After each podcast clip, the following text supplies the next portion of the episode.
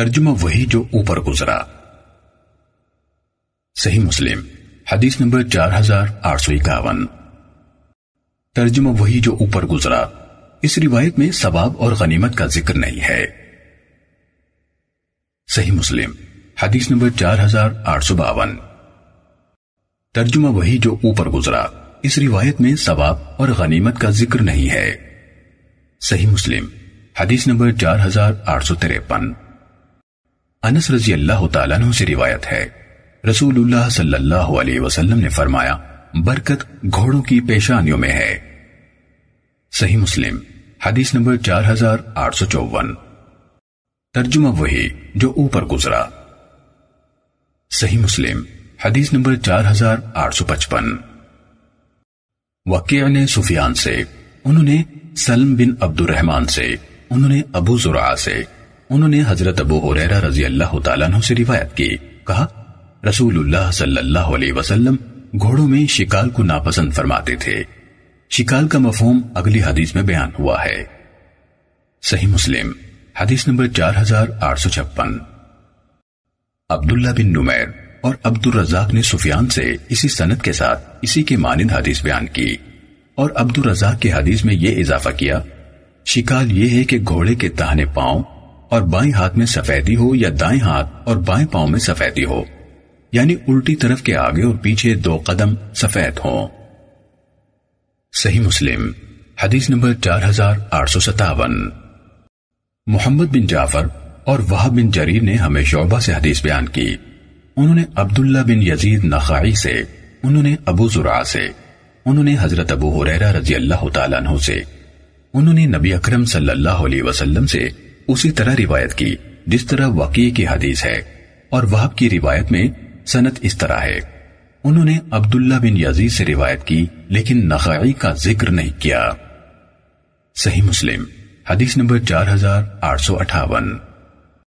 جری نے عمارہ بن قعقع سے، انہوں نے ابو زرع سے، انہوں نے حضرت ابو حریرہ رضی اللہ تعالیٰ عنہ سے روایت کی، کہا، رسول اللہ صلی اللہ علیہ وسلم نے فرمایا اللہ تعالیٰ نے خود ایسے شخص کی ضمانت دی ہے کہ جو شخص اس کے راستے میں نکلا، میرے راستے میں جہاد، میرے ساتھ ایمان اور میرے رسولوں کی تصدیق کے سوا اور کسی چیز نے اسے گھر سے نہیں نکالا۔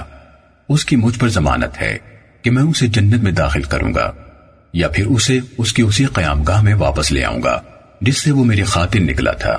جو اجر اور غنیمت اس نے حاصل کی، وہ بھی اسے حاصل ہوگی۔ اس ذات کی قسم۔ جس کے ہاتھ میں محمد صلی اللہ علیہ وسلم کی جان ہے۔ جو زخم بھی اللہ کی راہ میں لگایا جاتا ہے، تو زخم کھانے والا قیامت کے دن اسی حالت میں آئے گا، جس حالت میں اس کو زخم لگا تھا۔ اس زخم کا رنگ خون کا ہوگا اور خوشبو کستوری کی۔ اور اس ذات کی قسم، جس کے ہاتھ میں محمد صلی اللہ علیہ وسلم کی جان ہے۔ اگر مسلمانوں پر دشوار نہ ہوتا، تو میں اللہ کی راہ میں جہاد کرنے والے کسی بھی لشکر سے مختلف رویہ اپناتے ہوئے گھر میں نہ بیٹھتا۔ لیکن میرے پاس اتنی وسعت نہیں ہوتی کہ میں سب مسلمانوں کو سواریاں مہیا کر سکوں اور نہ ہی ان سب کے پاس اتنی وسعت ہوتی ہے۔ اور یہ بات ان کو بہت شاخ گزرتی ہے کہ وہ مجھ سے پیچھے رہ جائیں۔ اس ذات کی قسم جس کے ہاتھ میں محمد صلی اللہ علیہ وسلم کی جان ہے، مجھے یہ پسند ہے کہ میں اللہ کی راہ میں جہاد کروں اور قتل کر دیا جاؤں، پھر جہاد کروں، پھر قتل کر دیا جاؤں اور پھر جہاد کروں، پھر قتل کر دیا جاؤں۔ صحیح مسلم۔ حدیث نمبر چار ہزار آٹھ سو انسٹھ۔ ابن فضیل نے عبارہ سے اسی سنت کے ساتھ یہی حدیث بیان کی۔ صحیح مسلم، حدیث نمبر چار ہزار آٹھ سو ساٹھ۔ مغیرہ بن عبد الرحمن حزامی نے ابو زنان سے خبر دی۔ انہوں نے آرت سے، انہوں نے ابو حریرہ رضی اللہ تعالیٰ عنہ سے، انہوں نے نبی صلی اللہ علیہ وسلم سے روایت کی۔ فرمایا، جس شخص نے اللہ کی راہ میں جہاد کیا اسے اپنے گھر سے اللہ کی راہ میں جہاد اور اس کلمے کی تصدیق کے علاوہ اور کسی چیز نے نہیں نکالا۔ تو اللہ اس کے لیے اس بات کا کفیل بنا ہے کہ شہید ہو گیا تو اسے جنت میں داخل کرے گا، یا پھر اس غنیمت اور اجر سمیت جو اسے ملا، اس کے اسی ٹھکانے میں اس کو واپس لے جائے گا، جہاں سے وہ جہاد کے لیے نکلا تھا۔ صحیح مسلم، حدیث نمبر چار ہزار آٹھ سو اکسٹھ۔ امر ناقد اور زہیر بن حرب نے کہا ہمیں سفیان بن عیینہ نے ابو زنا سے حدیث بیان کی۔ انہوں نے آرج سے، انہوں نے ابو حریرہ رضی اللہ تعالیٰ عنہ سے، انہوں نے نبی اکرم صلی اللہ علیہ وسلم سے روایت کی۔ فرمایا، کوئی شخص اللہ کی راہ میں زخمی نہیں کیا گیا اور اللہ خوب جانتا ہے کہ اس کی راہ میں کسے زخمی کیا گیا۔ مگر وہ قیامت کے دن اس طرح آئے گا کہ اس کے زخم سے خون امڑ رہا ہوگا، رنگ خون کا ہوگا اور خوشبو کستوری کی۔ صحیح مسلم، حدیث نمبر چار ہزار آٹھ سو باسٹھ۔ حمام بن منبع سے روایت ہے، کہا، یہ احادیث ہیں جو حضرت ابو حریرہ رضی اللہ تعالیٰ عنہ نے رسول اللہ صلی اللہ علیہ وسلم سے روایت کی۔ انہوں نے متعدد احادیث بیان کی۔ ان میں سے ایک یہ تھی رسول اللہ صلی اللہ علیہ وسلم نے فرمایا، ہر زخم جو مسلمان کو اللہ کی راہ میں لگایا جاتا ہے، قیامت کے دن پھر اسی طرح اپنی اسی حالت میں ہوگا، جس طرح زخم لگتے وقت تھا۔ اس سے خون ٹپک رہا ہوگا۔ اس کا رنگ خون کا ہوگا اور خوشبو کستوری جیسی ہوگی۔ اس ذات کی قسم، جس کے ہاتھ میں محمد صلی اللہ علیہ وسلم کی جان ہے۔ اگر یہ ڈر نہ ہوتا کہ میں مسلمانوں کو مشقت میں ڈالوں گا، تو میں اللہ کی راہ میں لڑنے والے کسی بھی لشکر سے پیچھے نہ بیٹھا رہتا۔ لیکن میں اتنی وسعت نہیں پاتا کہ میں ان مسلمانوں کو سواریاں مہیا کروں۔ نہ ان کے پاس اتنی وسعت ہے کہ وہ سواریاں مہیا کر کے میرے پیچھے آئیں۔ ان کے دل اس پر بھی راضی نہیں ہوتے کہ وہ میرے پیچھے گھروں میں بیٹھ رہے ہیں۔ صحیح مسلم، حدیث نمبر چار ہزار آٹھ سو تریسٹھ۔ ابن ابی عمر نے کہا، ہمیں سفیان نے ابو زناد سے، انہوں نے آرٹ سے، انہوں نے ابو حریرہ رضی اللہ تعالیٰ عنہ سے روایت کی۔ کہا، میں نے نبی صلی اللہ علیہ وسلم کو یہ فرماتے ہوئے سنا، اگر یہ بات نہ ہوتی کہ میں مسلمانوں کو مشقت میں مبتلا کروں گا تو میں کسی لشکر کے پیچھے نہ رہتا، ان کی حدیث کے مانند، اور اسی کی سنت کے ساتھ، اور اس میں یہ الفاظ بھی ہیں، اس ذات کی قسم، جس کے ہاتھ میں محمد صلی اللہ علیہ وسلم کی جان ہے۔ میں چاہتا ہوں کہ اللہ کی راہ میں قتل کیا جاؤں، پھر زندہ کیا جاؤں۔ حضرت ابو حریرہ رضی اللہ تعالیٰ عنہ سے ابو زرع کی روایت کردہ حدیث کے مطابق۔ صحیح مسلم، حدیث نمبر چار ہزار آٹھ سو چونسٹھ۔ یحییٰ بن سعید نے ابو صالح سے انہوں نے حضرت ابو حریرہ رضی اللہ تعالیٰ عنہ سے روایت کی۔ کہا، رسول اللہ صلی اللہ علیہ وسلم نے فرمایا، اگر یہ خدشہ نہ ہوتا کہ میں اپنی امت کو مشکل میں ڈالوں گا، تو مجھے یہ پسند تھا کہ میں کسی لشکر سے پیچھے نہ رہوں۔ ان سب کی حدیث کی مانند۔ صحیح مسلم، حدیث نمبر چار ہزار آٹھ سو پینسٹھ۔ سہیل نے اپنے والد ابو صالح سے، انہوں نے حضرت ابو حریرہ رضی اللہ تعالیٰ عنہ سے روایت کی۔ کہا رسول اللہ صلی اللہ علیہ وسلم نے فرمایا، جو شخص اللہ کی راہ میں نکلا، اللہ اس کے لیے اس بات کی ضمانت دیتا ہے۔ سے لے کر میں اللہ کی راہ میں لڑنے والے کسی لشکر سے پیچھے نہ رہتا تک۔ صحیح مسلم، حدیث نمبر چار ہزار آٹھ سو چھیاسٹھ۔ ابو خالد احمر نے ہمیں شعبہ سے حدیث بیان کی۔ انہوں نے قطادہ اور حمید سے، انہوں نے حضرت انس بن مالک رضی اللہ تعالیٰ عنہ سے انہوں نے نبی اکرم صلی اللہ علیہ وسلم سے روایت کی، فرمایا، کوئی بھی روح جو فوت ہو جائے اور اللہ تعالیٰ کے ہاں اس کے لیے بھلائی موجود ہو، یہ بات پسند نہیں کرتا کہ وہ دنیا میں واپس جائے یا دنیا اور جو کچھ بھی دنیا میں ہے، اس کو مل جائے، سوائے شہید کے۔ صرف وہ شہادت کی جو فضیلت دیکھتا ہے، اس کی وجہ سے اس بات کی تمنا کرتا ہے کہ وہ دنیا میں واپس جائے اور اللہ کی راہ میں دوبارہ شہید کیا جائے۔ صحیح مسلم۔ حدیث نمبر چار ہزار آٹھ سو سڑسٹھ۔ محمد بن جعفر نے کہا، ہمیں شعبہ نے قطادہ سے حدیث بیان کی۔ انہوں نے کہا، میں نے حضرت انس بن مالک رضی اللہ تعالیٰ عنہ کو رسول اللہ صلی اللہ علیہ وسلم سے حدیث بیان کرتے ہوئے سنا۔ آپ نے فرمایا، جنت میں داخل ہونے والا کوئی بھی شخص ایسا نہیں جو یہ پسند کرتا ہو کہ وہ دنیا میں واپس جائے یا زمین پر موجود کوئی چیز اس کی ہو جائے، سوائے شہید کے۔ وہ اپنی جو عزت افزائی دیکھتا ہے، اس کی بنا پر یہ تمنا کرتا ہے کہ وہ دس بار واپس جائے اور قتل کیا جائے۔ صحیح مسلم، حدیث نمبر چار ہزار آٹھ سو اڑسٹھ۔ خالد بن عبداللہ واسطی نے سہیل بن اب صالح سے حدیث بیان کی۔ انہوں نے اپنے والد سے، انہوں نے حضرت ابو حریرہ رضی اللہ تعالیٰ عنہ سے روایت کی۔ کہا، نبی اکرم صلی اللہ علیہ وسلم سے پوچھا گیا اللہ عز و جل کی راہ میں جہاد کے برابر کون سا عمل ہے؟ آپ صلی اللہ علیہ وسلم نے فرمایا، تم اس کی استطاعت نہیں رکھتے۔ حضرت ابو حریرہ رضی اللہ تعالیٰ عنہ نے کہا، صحابہ نے دو یا تین بار سوال دہرایا۔ آپ نے ہر مرتبہ فرمایا، تم اس کی استطاعت نہیں رکھتے۔ تیسری بار فرمایا، اللہ کی راہ میں جہاد کرنے والے کی مثال اس شخص کی سی ہے جو روزے دار ہو۔ اللہ کے سامنے اس کی آیات کی ساتھ جاری کر رہا ہو۔ وہ اس وقت تک نہ روزے میں وقفہ آنے دے، نہ نماز میں۔ یہاں تک کہ اللہ کی راہ میں جہاد کرنے والا واپس آ جائے۔ صحیح مسلم، حدیث نمبر چار ہزار آٹھ سو انہتر۔ ابو عوانہ، جریر اور ابو معاویہ سب نے اسی سنت کے ساتھ سہیل سے اسی کے مانند روایت کی۔ صحیح مسلم، حدیث نمبر چار ہزار آٹھ سو ستر۔ ابو توبہ نے ہمیں حدیث بیان کی، کہا ہمیں معاویہ بن سلام نے زید بن سلام سے حدیث بیان کی۔ انہوں نے ابو سلام سے سنا۔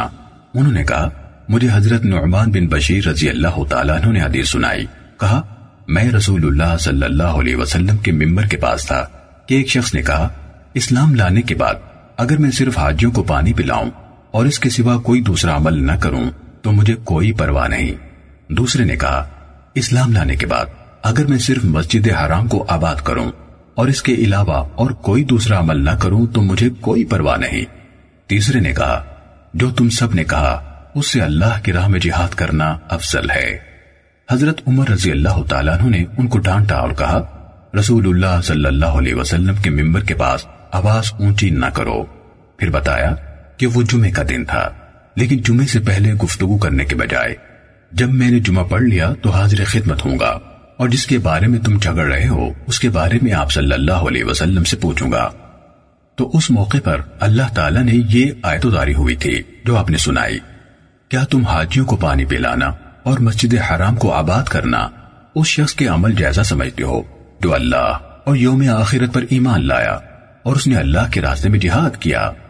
آیت کے آخر تک۔ صحیح مسلم، حدیث نمبر چار ہزار آٹھ سو اکہتر۔ یحییٰ بن حسان نے کہا، ہمیں معاویہ نے حدیث بیان کی۔ کہا، مجھے زید نے خبر دی کہ انہوں نے ابو سلام سے سنا۔ انہوں نے کہا، مجھے نعمان بن بشیر رضی اللہ تعالیٰ نے حدیث سنائی۔ کہا، میں رسول اللہ صلی اللہ علیہ وسلم کے ممبر کے پاس بیٹھا تھا، جس طرح ابو توبہ کی حدیث ہے۔ صحیح مسلم، حدیث نمبر چار ہزار آٹھ سو بہتر۔ حضرت انس بن مالک رضی اللہ تعالیٰ عنہ سے روایت ہے۔ کہ رسول اللہ صلی اللہ علیہ وسلم نے فرمایا صبح کو یا شام کو ایک بار اللہ کی راہ میں نکلنا دنیا اور جو کچھ اس میں ہے، اس سے بہتر ہے۔ صحیح مسلم، حدیث نمبر چار ہزار آٹھ سو تہتر۔ عبد العزیز بن ابی حازم نے اپنے والد سے، انہوں نے حضرت سہل بن سعد سعدی رضی اللہ تعالیٰ عنہ سے، اور انہوں نے رسول اللہ صلی اللہ علیہ وسلم سے روایت کی۔ آپ نے فرمایا اللہ کی راہ میں بندہ صبح کے وقت جو ایک سفر کرتا ہے یعنی جس وقت سفر کرنا آسان بھی ہوتا ہے، تو وہ دنیا اور جو کچھ دنیا میں ہے، اس سے بہتر ہے۔ صحیح مسلم، حدیث نمبر چار ہزار آٹھ سو چوہتر۔ سفیان نے ابو حازم سے، انہوں نے حضرت سہل بن سعد سعدی رضی اللہ تعالیٰ عنہ سے۔ انہوں نے رسول اللہ صلی اللہ علیہ وسلم سے روایت کی۔ آپ نے فرمایا، اللہ کی راہ میں صبح کے وقت کا ایک سفر یا شام کے وقت کا ایک سفر، دنیا اور جو کچھ اس میں ہے، اس سے بہتر ہے۔ صحیح مسلم، حدیث نمبر چار ہزار آٹھ سو پچہتر۔ حضرت ابو حریرہ رضی اللہ تعالیٰ عنہ سے روایت ہے کہ رسول اللہ صلی اللہ علیہ وسلم نے فرمایا، اگر میری امت میں ایسے لوگ نہ ہوتے جو جہاد پر جانے کے لیے انتہائی ضروری سامان مہیا نہیں کر سکتے اور نہ میں ان کے لیے مہیا کر سکتا ہوں، پھر آپ نے گفتگو فرمائی اس میں آپ نے فرمایا، اللہ کی راہ میں صبح کا ایک سفر کرنا یا شام کا ایک سفر کرنا دنیا و مافیہ سے بہتر ہے۔ صحیح مسلم، حدیث نمبر چار ہزار آٹھ سو چھہتر۔ عبداللہ بن یزید مقری نے سعید بن ابی ایوب سے روایت کی۔ انہوں نے کہا شرحبیل بن شریک معافری نے ابو عبد الرحمن عبولی سے حدیث بیان کی۔ انہوں نے کہا میں نے حضرت ابو ایوب رضی اللہ تعالیٰ عنہ کہتے ہوئے سنا۔ رسول اللہ صلی اللہ علیہ وسلم نے فرمایا، اللہ کی راہ میں ایک بار صبح کو یا شام کو نکلنا یا پہرا دینا ان تمام چیزوں سے بہتر ہے، جن پر سورج طلوع ہوتا ہے اور غروب ہوتا ہے۔ صحیح مسلم، حدیث نمبر چار ہزار آٹھ سو ستتر عبداللہ بن مبارک نے روایت کی، کہا، ہمیں سعید بن ابی ایوب اور حیوہ بن شوریح نے بتایا دونوں میں سے ہر ایک نے کہا، مجھے شرحبیل بن شریک نے ابو عبد الرحمن حبولی سے حدیث بیان کی کہ انہوں نے ابو ایوب انصاری رضی اللہ تعالیٰ عنہ کہتے ہوئے سنا۔ رسول اللہ صلی اللہ علیہ وسلم نے فرمایا، بالکل پچھلی روایت کے مانند۔ صحیح مسلم، حدیث نمبر چار ہزار آٹھ سو اٹھتر۔ حضرت ابو سعید خدری رضی اللہ تعالیٰ عنہ سے روایت ہے کہ رسول اللہ صلی اللہ علیہ وسلم نے فرمایا، ابو سعید جو شخص اللہ کے رب ہونے، اسلام کے دین ہونے اور محمد صلی اللہ علیہ وسلم کے نبی ہونے پر دل کی گہرائیوں سے راضی ہو گیا، اس کے لیے جنت واجب ہو گئی۔ حضرت ابو سعید رضی اللہ تعالیٰ عنہ کو یہ بات اچھی لگی تو کہنے لگے، اللہ کے رسول، یہی بات میرے سامنے دوبارہ ارشاد فرمائے۔ آپ نے ایسا ہی کیا، اس کے بعد فرمایا، ایک بات اور بھی ہے، جس کی وجہ سے بندے کو سو درجے رفات بخشی جاتی ہے۔ اور ہر دو درجوں میں زمین اور آسمان جتنا فاصلہ ہے۔ کہا، میں نے عرض کی، اللہ کے رسول، وہ بات کیا ہے؟ آپ نے فرمایا، اللہ کے راستے میں جہاد کرنا، اللہ کے راستے میں جہاد کرنا۔ صحیح مسلم، حدیث نمبر چار ہزار آٹھ سو اناسی۔ لئیس نے سعید بن ابی سعید مقبوری سے، انہوں نے عبداللہ بن ابی قطادہ سے، انہوں نے ابو قطادہ رضی اللہ تعالیٰ عنہ سے روایت کی کہ انہوں نے انہیں یعنی ابو قطادہ رضی اللہ تعالیٰ عنہ کو نبی صلی اللہ علیہ وسلم سے حدیث بیان کرتے ہوئے سنا کہ آپ صلی اللہ علیہ وسلم صحابہ کی راہ میں خطبہ دینے کے لیے کھڑے ہوئے اور انہیں بتایا، اللہ کی راہ میں جہاد کرنا اور اللہ پر ایمان لانا باقی تمام اعمال سے افضل ہے۔ ایک شخص کھڑا ہوا اور کہنے لگا، اللہ کے رسول، آپ کیا فرماتے ہیں؟ اگر میں اللہ کی راہ میں شہید کر دیا جاؤں تو کیا اس سے میرے گناہ مجھ سے دور ہٹا دیے جائیں گے؟ رسول اللہ صلی اللہ علیہ وسلم نے اس سے فرمایا ہاں اگر تم اللہ کی راہ میں اس حالت میں شہید کر دیے جاؤ کہ تم صبر کرنے والے یعنی ڈٹے ہوئے ہو، صرف اللہ کی رضا چاہتے ہو، آگے پڑھ رہے ہو پیٹ پھیر کر نہ بھاگ رہے ہو۔ اس کے بعد رسول اللہ صلی اللہ علیہ وسلم نے فرمایا، تم نے کس طرح کہا تھا؟ اس نے عرض کی، میں نے اس طرح کہا تھا، آپ کیا فرماتے ہیں؟ اگر میں اللہ کی راہ میں شہید کیا جاؤں تو کیا میرے گناہ مجھ سے دور ہٹا دیے جائیں گے۔ آپ نے فرمایا ہاں اگر تم اس حالت میں اللہ کی راہ میں شہید کر دیے جاؤ کہ صبر کرنے والے یعنی ڈٹے ہوئے ہو، صرف اللہ کی رضا چاہتے ہو، آگے بڑھ رہے ہو، پیٹ پھیر کر بھاگنے والے نہیں، تو سارے گناہ مٹا دیے جائیں گے، سوائے قرض کے۔ جبرائیل علیہ السلام نے ابھی آ کر مجھ سے یہ کہا ہے۔ صحیح مسلم، حدیث نمبر چار ہزار آٹھ سو اسی۔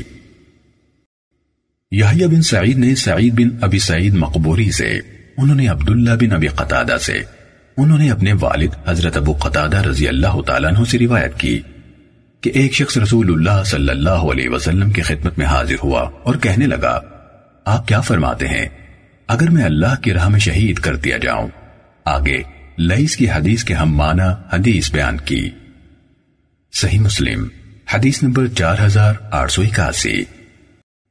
عمر بن دینار اور محمد بن اجلان نے محمد بن قیس سے روایت کی۔ انہوں نے عبداللہ بن ابی قطادہ سے۔ انہوں نے اپنے والد حضرت ابو قطادہ رضی اللہ تعالیٰ عنہ سے۔ انہوں نے رسول اللہ صلی اللہ علیہ وسلم سے روایت کی۔ ان یعنی عمر اور ابن اجلان میں سے ایک اپنے دوسرے ساتھی سے کچھ زیادہ بیان کرتا ہے کہ ایک شخص نبی صلی اللہ علیہ وسلم کی خدمت میں حاضر ہوا۔ آپ ممبر پر تھے۔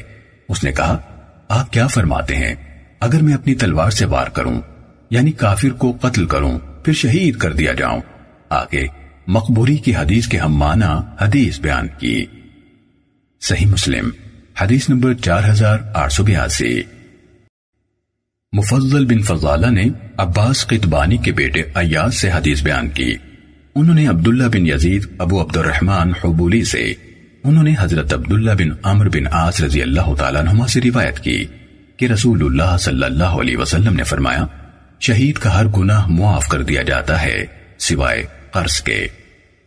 صحیح مسلم، حدیث نمبر چار ہزار آٹھ سو تراسی۔ سعید بن ابی ایوب نے کہا، مجھے عیاش بن عباس قطبانی نے ابو عبد الرحمن حبولی سے حدیث بیان کی۔ انہوں نے حضرت عبداللہ بن عمر بن آس رضی اللہ تعالیٰ عنہ سے روایت کی کہ نبی صلی اللہ علیہ وسلم نے فرمایا، اللہ کی راہ میں قتل کیے جانے سے قرض کے سوا باقی تمام گناہ مٹا دیے جاتے ہیں۔ صحیح مسلم، حدیث نمبر چار ہزار آٹھ سو چوراسی۔ مسروق بیان کرتے ہیں کہ ہم نے حضرت عبداللہ بن مسعود رضی اللہ تعالیٰ عنہ سے اس آیت کی تفسیر دریافت کی۔ جو لوگ اللہ کی راہ میں شہید کیے گئے، ان کو مرے ہوئے نہ سمجھو۔ وہ اپنے رب کے ہاں زندہ ہیں، ان کو رزق دیا جاتا ہے۔ حضرت ابن مسعود رضی اللہ تعالیٰ عنہ نے فرمایا ہم نے بھی اس کے بارے میں رسول اللہ صلی اللہ علیہ وسلم سے دریافت کیا تھا۔ آپ نے فرمایا، ان کی روحیں سبز پرندوں کے اندر رہتی ہیں۔ ان کے لیے عرش الہی کے ساتھ کندیلے لٹکی ہوئی ہیں۔ وہ روحیں جنت میں جہاں چاہیں کھاتی پیتی ہیں۔ پھر ان کندیلوں کی طرف لوٹ آتی ہیں۔ ان کے رب نے اوپر سے ان کی طرف جھانک کر دیکھا اور فرمایا، کیا تمہیں کسی چیز کی خواہش ہے؟ انہوں نے جواب دیا، ہم اور کیا خواہش کریں؟ ہم جنت میں جہاں چاہتے ہیں گھومتے اور کھاتے پیتے ہیں۔ اللہ نے تین بار ایسا کیا یعنی جھانک کر دیکھا اور پوچھا۔ جب انہوں نے دیکھا کہ ان کو چھوڑا نہیں جائے گا، ان سے سوال ہوتا رہے گا، تو انہوں نے کہا، اے ہمارے رب، ہم یہ چاہتے ہیں کہ ہماری روحوں کو ہمارے جسموں میں لوٹا دیا جائے۔ یہاں تک کہ ہم دوبارہ تیری راہ میں شہید کیے جائیں۔ جب اللہ تعالیٰ یہ دیکھے گا کہ ان کو کوئی حاجت نہیں، تو ان کو چھوڑ دیا جائے گا۔ صحیح مسلم۔ حدیث نمبر چار ہزار آٹھ سو پچاسی۔ محمد بن ولید زبیدی نے زہری سے، انہوں نے عطا بن یزید لئیسی سے، انہوں نے حضرت ابو سعید خودری رضی اللہ تعالیٰ عنہ سے روایت کی کہ ایک شخص رسول اللہ صلی اللہ علیہ وسلم کے خدمت میں آیا اور پوچھا، لوگوں میں سے کون سا شخص افضل ہے؟ آپ نے فرمایا، جو اپنے مال اور جان کے ساتھ اللہ کی راہ میں جہاد کرتا ہے۔ اس نے پوچھا، اس کے بعد پھر کون افضل ہے؟ آپ نے فرمایا وہ مومن افضل ہے جو کسی پہاڑ کی گھاٹیوں میں سے ایک گھاٹی میں رہتا ہے۔ اللہ کی عبادت کرتا ہے اور لوگوں کو اپنی برائی سے محفوظ رکھتا ہے۔ صحیح مسلم، حدیث نمبر چار ہزار آٹھ سو چھیاسی۔ معمر نے زہری سے، انہوں نے عطا بن یزید لئیسی سے، انہوں نے حضرت ابو سعید خدری رضی اللہ تعالیٰ عنہ سے روایت کی۔ کہا، ایک شخص نے پوچھا، اللہ کے رسول، لوگوں میں سے افضل کون ہے؟ آپ نے فرمایا، ایسا مومن جو اپنی جان اور مال سے اللہ تعالیٰ کی راہ میں جہاد کرتا ہے۔ اس نے پوچھا، اس کے بعد آپ نے فرمایا، پھر وہ آدمی جو پہاڑ کی گھاٹیوں میں سے کسی گھاٹی میں تنہا رہتا ہے، اپنے رب کی عبادت کرتا ہے اور لوگوں کو اپنے شر سے محفوظ رکھتا ہے۔ صحیح مسلم، حدیث نمبر چار ہزار آٹھ سو ستاسی۔ اوزاعی نے ابن شہاب سے اسی سنت کے ساتھ روایت کی۔ اور آدمی جو کسی گھاٹی میں ہے کہا، پھر وہ آدمی نہیں کہا۔ صحیح مسلم، حدیث نمبر چار ہزار آٹھ سو اٹھاسی۔ یحییٰ بن یحییٰ تمیمی نے کہا، ہمیں عبدالعزیز بن ابی حازم نے اپنے والد سے حدیث بیان کی۔ انہوں نے باجہ سے، انہوں نے حضرت ابو حریرہ رضی اللہ تعالیٰ عنہ سے، انہوں نے رسول اللہ صلی اللہ علیہ وسلم سے روایت کی کہ آپ صلی اللہ علیہ وسلم نے فرمایا لوگوں کے لیے زندگی کے بہترین طریقوں میں سے یہ ہے کہ آدمی نے اللہ کے راستے میں جہاد کے لیے گھوڑے کی لگام پکڑ رکھی ہو۔ اس کی پیٹ پر اللہ کی راہ میں اڑتا یعنی تیزی سے حرکت کرتا پھرے۔ جب بھی دشمن کی آہٹ یا کسی کے ڈرنے کی آواز سنے، اڑ کر وہاں پہنچ جائے۔ ہر اس جگہ قتل اور موت کو تلاش کرتا ہو، جہاں اس کے ہونے کا گمان ہو۔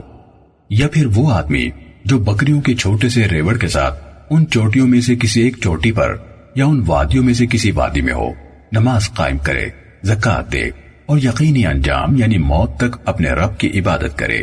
اچھائی کے معاملات کے سوا لوگوں سے کوئی تعلق نہ رکھے۔ صحیح مسلم، حدیث نمبر چار ہزار آٹھ سو نواسی۔ قطعبہ بن سعید نے عبدالعزیز بن ابی حازم سے، انہوں نے اور یعقوب بن عبد الرحمن دونوں نے اسی سند کے ساتھ ابو حازم سے اسی کے مانند روایت بیان کی۔ باجہ کا مکمل نام لیتے ہوئے باجہ بن عبداللہ بن بدر کہا اور یحییٰ کی روایت کے برعکس ان وادیوں میں سے ایک وادی کے بجائے ان گھاٹیوں میں سے ایک گھاٹی میں کہا۔ صحیح مسلم، حدیث نمبر چار ہزار آٹھ سو نبے اسامہ بن زید نے باجہ بن عبداللہ جوہنی سے، انہوں نے ابو حریرہ رضی اللہ تعالیٰ عنہ سے، انہوں نے نبی صلی اللہ علیہ وسلم سے اسی حدیث کے ہم معنی حدیث روایت کی۔ جو ابو حازم نے باجہ سے روایت کی اور انہوں نے گھاٹیوں میں سے ایک گھاٹی میں کہا۔ صحیح مسلم، حدیث نمبر چار ہزار آٹھ سو اکانوے۔ محمد بن ابی عمر مکی نے ہمیں حدیث بیان کی، کہا، ہمیں سفیان نے ابو زناد سے، انہوں نے آرج سے، انہوں نے حضرت ابو حریرہ رضی اللہ تعالیٰ عنہ سے روایت کی کہ رسول اللہ صلی اللہ علیہ وسلم نے فرمایا، اللہ تعالیٰ دو آدمیوں کی طرف دیکھ کر ہنستا ہے۔ ان دونوں میں سے ایک آدمی دوسرے کو قتل کرتا ہے اور دونوں جنت میں داخل ہو جاتے ہیں۔ صحابہ کرام نے پوچھا، اللہ کے رسول یہ کیسے ممکن ہے؟ آپ نے فرمایا، ایک شخص اللہ کی راہ میں جنگ کرتا ہے اور شہید ہو جاتا ہے۔ پھر اللہ اس کے قاتل کو توبہ کی توفیق عطا کرتا ہے تو وہ مسلمان ہو جاتا ہے۔ پھر وہ بھی اللہ کی راہ میں جہاد کرتا ہے اور شہید ہو جاتا ہے۔ جیسا کہ حضرت حمزہ اور وحش بن حرب رضی اللہ تعالی عنہما ہیں۔ صحیح مسلم، حدیث نمبر چار ہزار آٹھ سو بانوے۔ وقیع نے سفیان سے، انہوں نے ابو زناد سے اسی سند کے ساتھ اسی کے مانند حدیث بیان کی۔ صحیح مسلم، حدیث نمبر چار ہزار آٹھ سو ترانوے۔ ہمام بن منبع سے روایت ہے، کہا، یہ حدیث ہیں جو ابو حریرہ رضی اللہ تعالیٰ عنہ نے ہمیں رسول اللہ صلی اللہ علیہ وسلم سے بیان کی۔ انہوں نے متعدد حدیث بیان کی۔ ان میں سے یہ ہے رسول اللہ صلی اللہ علیہ وسلم نے فرمایا، اللہ تعالیٰ دو شخصوں کی طرف دیکھ کر ہنستا ہے۔ ان میں سے ایک شخص دوسرے کو قتل کرتا ہے اور وہ دونوں جنت میں داخل ہو جاتے ہیں۔ صحابہ کرام نے پوچھا، اللہ کے رسول کیسے؟ آپ نے فرمایا، یہ شخص شہید کیا جاتا ہے اور جنت کے اندر چلا جاتا ہے۔ پھر اللہ تعالیٰ دوسرے یعنی قاتل پر نظر عنایت فرماتا ہے۔ اسے اسلام کی ہدایت عطا فرماتا ہے۔ پھر وہ اللہ کی راہ میں جہاد کرتا ہے اور شہید کر دیا جاتا ہے۔ صحیح مسلم، حدیث نمبر چار ہزار آٹھ سو چورانوے۔ اللہ کے والد نے حضرت ابو حریرہ رضی اللہ تعالیٰ عنہ سے روایت کی کہ رسول اللہ صلی اللہ علیہ وسلم نے فرمایا، کافر اور اس کو قتل کرنے والا مسلمان جہنم میں کبھی کٹھے نہیں ہوں گے۔ صحیح مسلم، حدیث نمبر چار ہزار آٹھ سو پچانوے۔ سہیل کے والد ابو صالح نے حضرت ابو حریرہ رضی اللہ تعالیٰ عنہ سے روایت کی۔ کہا، رسول اللہ صلی اللہ علیہ وسلم نے فرمایا، دو شخص جہنم میں اس طرح اکٹھے نہیں ہوں گے کہ اکٹھے ہونے کی وجہ سے ایک شخص دوسرے کو نقصان پہنچا سکے۔ عرض کی گئی، اللہ کے رسول وہ کون ہے فرمایا، وہ مومن جس نے جہاد کرتے ہوئے کسی کافر کو قتل کیا، پھر دین پر مضبوطی سے جمع رہا۔ صحیح مسلم۔ حدیث نمبر چار ہزار آٹھ سو چھیانوے۔ جریر نے آمش سے، انہوں نے ابو امر شیبانی سے، انہوں نے ابو مسعود انصاری رضی اللہ تعالیٰ عنہ سے روایت کی۔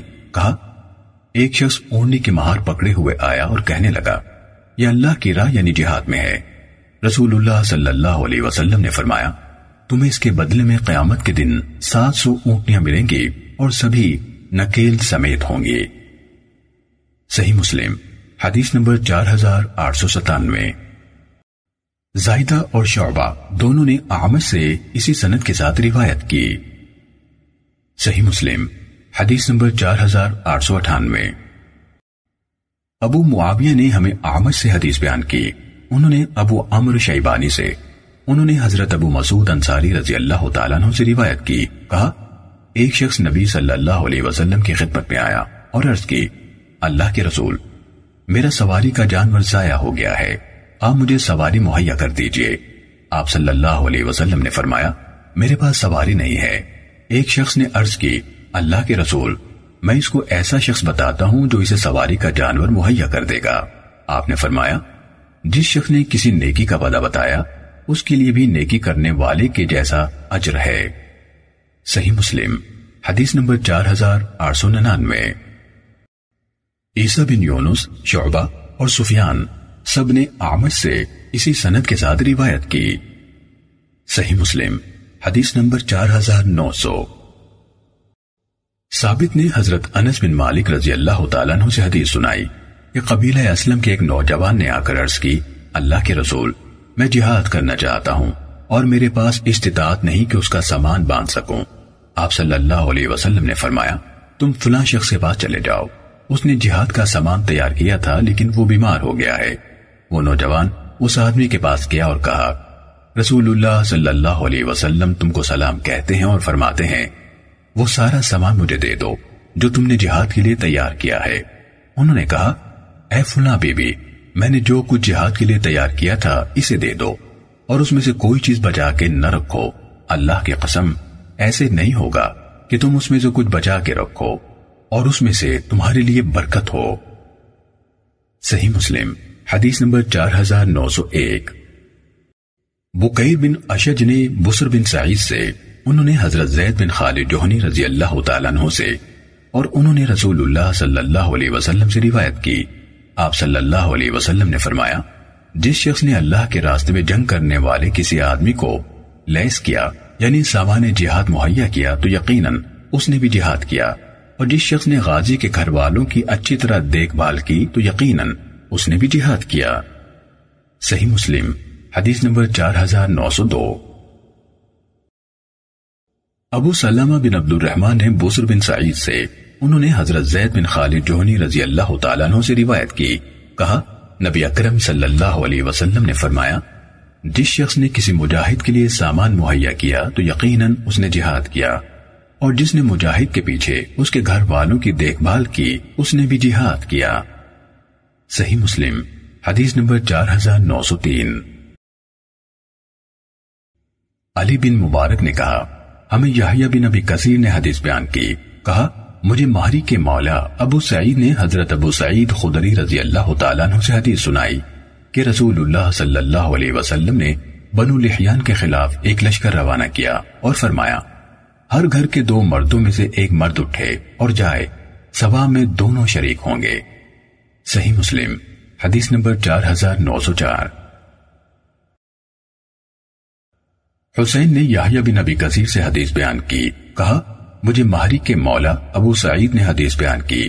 کہا، مجھے حضرت ابو سعید خدری رضی اللہ تعالیٰ عنہ نے حدیث بیان کی کہ رسول اللہ صلی اللہ علیہ وسلم نے ایک لشکر بھیجا۔ اسی سابقہ حدیث کے مانند۔ صحیح مسلم، حدیث نمبر چار ہزار نو سو پانچ۔ شیبان نے یحییٰ سے اسی سنت کے ساتھ اسی کے مانند روایت کی۔ صحیح مسلم، حدیث نمبر چار ہزار نو سو چھ۔ مہری کے آزاد کردہ غلام یزید بن ابی سعید نے اپنے والد سے، انہوں نے حضرت ابو سعید خدری رضی اللہ تعالیٰ عنہ سے روایت کی۔ کہ رسول اللہ صلی اللہ علیہ وسلم نے بنو لحیان کی طرف ایک لشکر روانہ کیا اور فرمایا، ہر دو آدمیوں میں سے ایک آدمی جہاد کے لیے نکلے اور فرمایا، تم میں سے جو شخص بھی جہاد کے لیے نکلنے والے کے اہل و عیال اور مال متا کی اچھی طرح دیکھ بھال کے لیے پیچھے رہے گا، نکلنے والے کے اجر میں سے آدھا اسے ملے گا۔ یعنی جہاد کرنے والے اور پیچھے خیال رکھنے والے دونوں کے لیے ثواب ہے۔ پیچھے رہ کر خیال رکھنے والے کو بھی گھر میں رہتے ہوئے آدھا ثواب مل جائے گا۔ صحیح مسلم، حدیث نمبر چار ہزار نو سو سات۔ سفیان سوری نے القامہ بن مرسد سے، انہوں نے سلیمان بن برعیدہ سے، انہوں نے اپنے والد حضرت برعیدہ رضی اللہ تعالیٰ عنہ سے روایت کی کہ رسول اللہ صلی اللہ علیہ وسلم نے فرمایا، گھر میں بیٹھنے والوں کے لیے مجاہدین کی عورتوں کی عزت و حرمت اسی طرح ہے جس طرح ان کی اپنی ماؤں کی حرمت و عزت ہے اور گھروں میں بیٹھنے والوں میں سے جو بھی شخص مجاہدین کے گھر والوں کی دیکھ بھال کا ذمہ دار ہے، پھر ان کے معاملے میں ان کے ساتھ خیانت کرتا ہے یعنی پوری طرح دیکھ بھال نہیں کرتا، تو اس کو قیامت کے دن اس مجاہد کے سامنے کھڑا کیا جائے گا اور وہ اس کے عمل میں سے جتنا چاہے گا لے لے گا۔ اب تمہارا اس سزا کے بارے میں کیا خیال ہے؟ یعنی کوتاہی کرنے والے نے مجاہدین کے گھر والوں کی دیکھ بھال میں کوتاہی کر کے نیک اعمال بھی کیے ہوں گے تو وہ اسے چھین جائیں گے اور ہو سکتا ہے اس کے پاس کچھ بھی نہ بچے۔ صحیح مسلم، حدیث نمبر چار ہزار نو سو آٹھ۔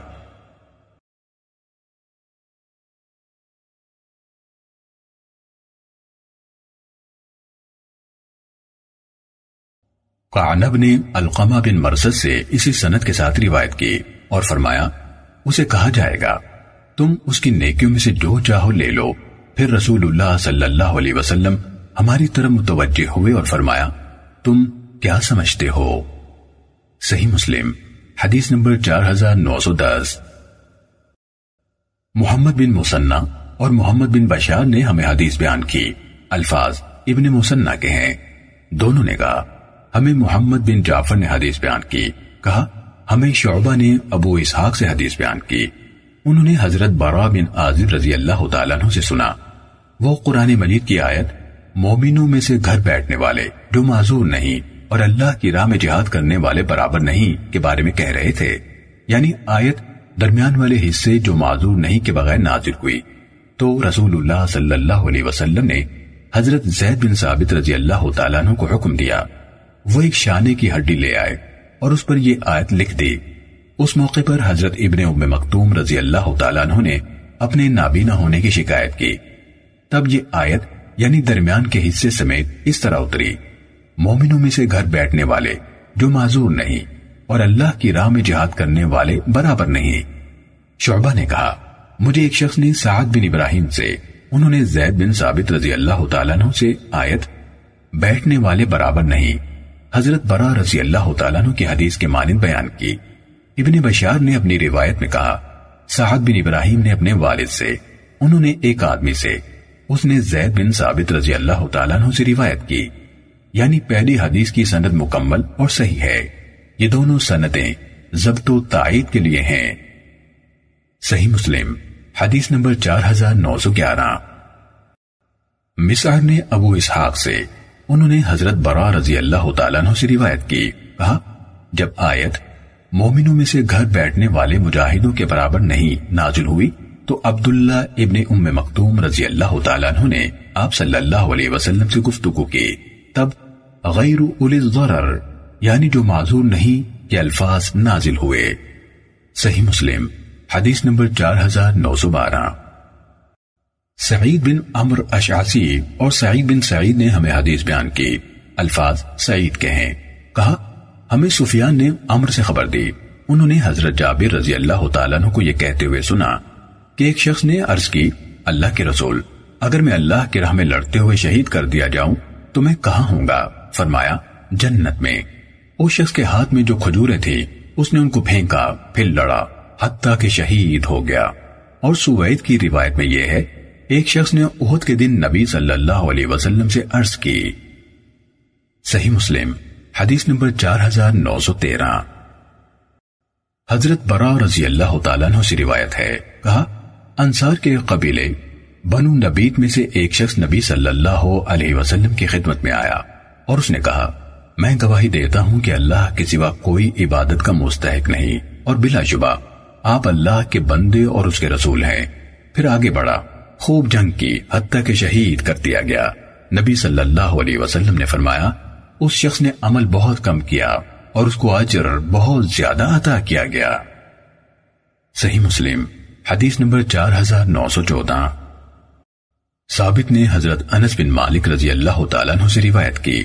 کہا رسول اللہ صلی اللہ علیہ وسلم نے ابو سفیان کی خبر لانے کے لیے بسیسہ خزرجی انصاری رضی اللہ عنہ کو جاسوس بنا کر بھیجا کہ دیکھے ابو سفیان کے تجارتی قافلے کی کیا صورتحال ہے۔ جس وقت وہ واپس آیا تو گھر میں میرے اور رسول اللہ صلی اللہ علیہ وسلم کے سوا اور کوئی نہیں تھا۔ ثابت نے کہا، مجھے انس رضی اللہ تعالیٰ عنہ کا کسی ام المومنین کو مستثنا کرنا معلوم نہیں۔ کہا، اس نے آ کر آپ کو ساری بات بتائی۔ تو رسول اللہ صلی اللہ علیہ وسلم باہر تشریف لائے اور فرمایا، ہمیں کچھ کرنا مطلوب ہے۔ سو، جس کے پاس سواری موجود ہو، وہ ہمارے ساتھ سوار ہو کر چلے۔ کچھ لوگ بالائی مدینے میں موجود اپنی سواریاں لانے کی اجازت طلب کرنے لگے۔ آپ نے فرمایا نہیں، صرف وہی لوگ ساتھ چلیں جن کی سواریاں یہی موجود ہوں۔ پھر رسول اللہ صلی اللہ علیہ وسلم اور آپ کے اصحاب چل پڑے اور مشرقین سے پہلے بدر پہنچ گئے۔ مشرقین بھی آ پہنچے۔ نبی صلی اللہ علیہ وسلم نے فرمایا، کوئی شخص جب تک میں اس کے پیچھے نہ ہوں، کسی چیز پر پیش قدمی نہ کرے۔ مشرقین قریب آ گئے تو نبی صلی اللہ علیہ وسلم نے فرمایا، اس جنت کی طرف بڑھ، جس کی چوڑائی آسمان اور زمین ہے۔ کہا یہ سن کر حضرت عمیر بن حمام انصاری رضی اللہ تعالیٰ نو کہنے لگے، یا رسول اللہ، جنت جس کا عرض آسمان اور زمین ہے۔ آپ نے فرمایا ہاں۔ اس نے کہا، واہ واہ۔ رسول اللہ صلی اللہ علیہ وسلم نے فرمایا، تم نے یہ واہ واہ کس وجہ سے کہا؟ اس نے کہا، اللہ کے رسول اس امید کے سوا اور کسی وجہ سے نہیں کہ میں بھی جنت والوں میں سے ہو جاؤں۔ آپ نے فرمایا، بلا شبہ تم اہل جنت میں سے ہو۔ حضرت عمیر رضی اللہ تعالیٰ نے اپنے ترکش سے کچھ کھجوریں نکال کر کھانی شروع کی۔ پھر کہنے لگے، اگر میں اپنی ان کھجوروں کو کھا لینے تک زندہ رہا، تو پھر یہ بڑی لمبی زندگی ہوگی یعنی جنت ملنے میں دیر ہو جائے گی۔ پھر انہوں نے جو کھجوریں ان کے پاس تھی پھینکی اور لڑائی شروع کر دی، یہاں تک کہ شہید ہو گئے۔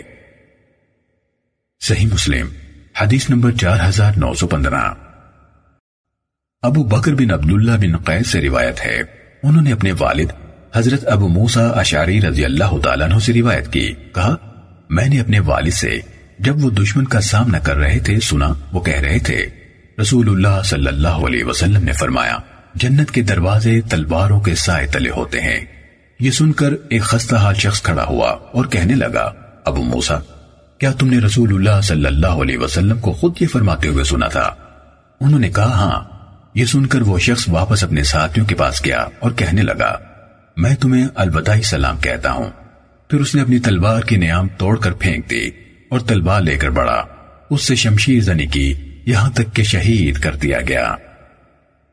صحیح مسلم، حدیث نمبر چار ہزار نو سو سولہ۔ ثابت نے حضرت انس بن مالک رضی اللہ تعالیٰ عنہ سے روایت کی۔ کہا، کچھ لوگ رسول اللہ صلی اللہ علیہ وسلم کی خدمت میں حاضر ہوئے اور کہنے لگے ہمارے ساتھ کچھ آدمی بھیج دیں جو ہمیں قرآن اور سنت کی تعلیم دیں۔ آپ نے ان کے ساتھ ستر انصاری بھیج دیے، جنہیں قرآ کہا جاتا تھا۔ ان میں میرے ماموں، حضرت حرام بن ملحان رضی اللہ عنہ بھی تھے۔